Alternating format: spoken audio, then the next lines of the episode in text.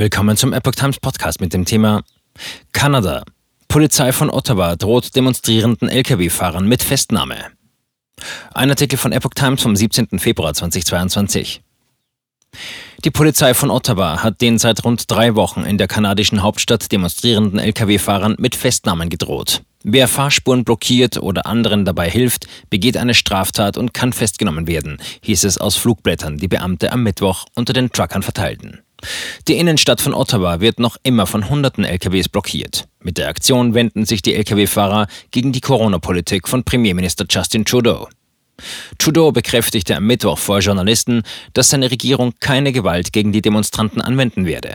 Der Polizei seien aber mehr Werkzeuge in die Hand gegeben worden. Es sei nun Zeit für ein Ende der Proteste.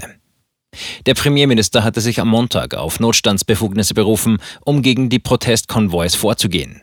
Die Behörden erhalten damit mehr rechtliche Möglichkeiten, um Demonstranten zu verhaften, ihre Lastwagen zu beschlagnahmen und die Finanzierung der Proteste zu unterbinden.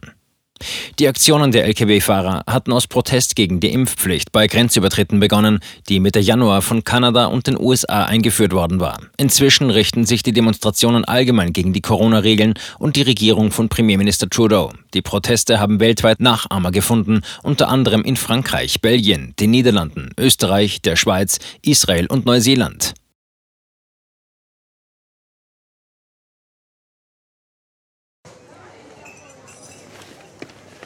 Bis Brot ich ess, das Lied ich sing. In Zeiten von Twitter und Facebook hat diese Redewendung aus der Zeit der Minnesänger neu an Bedeutung gewonnen. Bis Brot ich ess, das Lied ich sing bedeutet in der Medienwelt, dass Zeitungen die Interessen derer vertreten, die sie bezahlen. In Deutschland sind dies meist Parteien, Werbekunden oder Stiftungen einflussreicher Geldgeber. Die Epoch Times ist frei von allen solchen Einflüssen und steht allein in der Verantwortung derer, die sie finanziert, nämlich Ihnen, unseren Lesern. Die Epoch Times bietet Ihnen einen investigativen Journalismus, der Tatsachen aufdeckt und sich nicht von einer Agenda oder politischen Korrektheit einschränken lässt.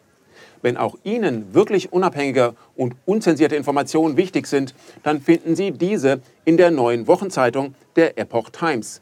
Zum Preis von nur einer Tasse Kaffee erhalten Sie nachhaltige Geistesnahrung für eine ganze Woche. Bestellen Sie die Epoch Times jetzt gratis drei Wochen lang zum Kennenlernen und lesen Sie den Unterschied.